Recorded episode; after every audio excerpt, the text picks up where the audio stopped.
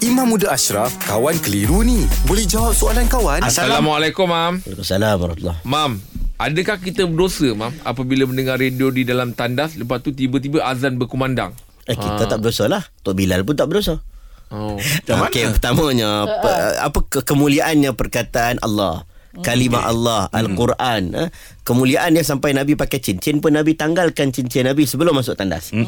Jadi kalimah-kalimah ini tidak boleh dilafazkan di hmm. dalam tandas. Menunjukkan kemuliaan Al-Quran, kemuliaan lafaz Jalalah ni, iaitu Allahu Akbar, Allahu Akbar. Macam azan lah. Hmm. Jadi kalaulah dipasang mikrofon sampai ke dalam tandas, tujuan pasang mikrofon tu untuk pengumuman. Hmm. So, apa saja pengumuman? Contohlah pengumuman tu, pengumuman ini, ataupun pasang radio dalam tandas kan. Mm-hmm. Tapi tiba-tiba sekali-sekala terkeluar azan, maka taklah kata berdosa. Kalau boleh elakkan, nak tutup bahagian tandas saja, tak ada masalah. Boleh buat, alhamdulillah, tutuplah.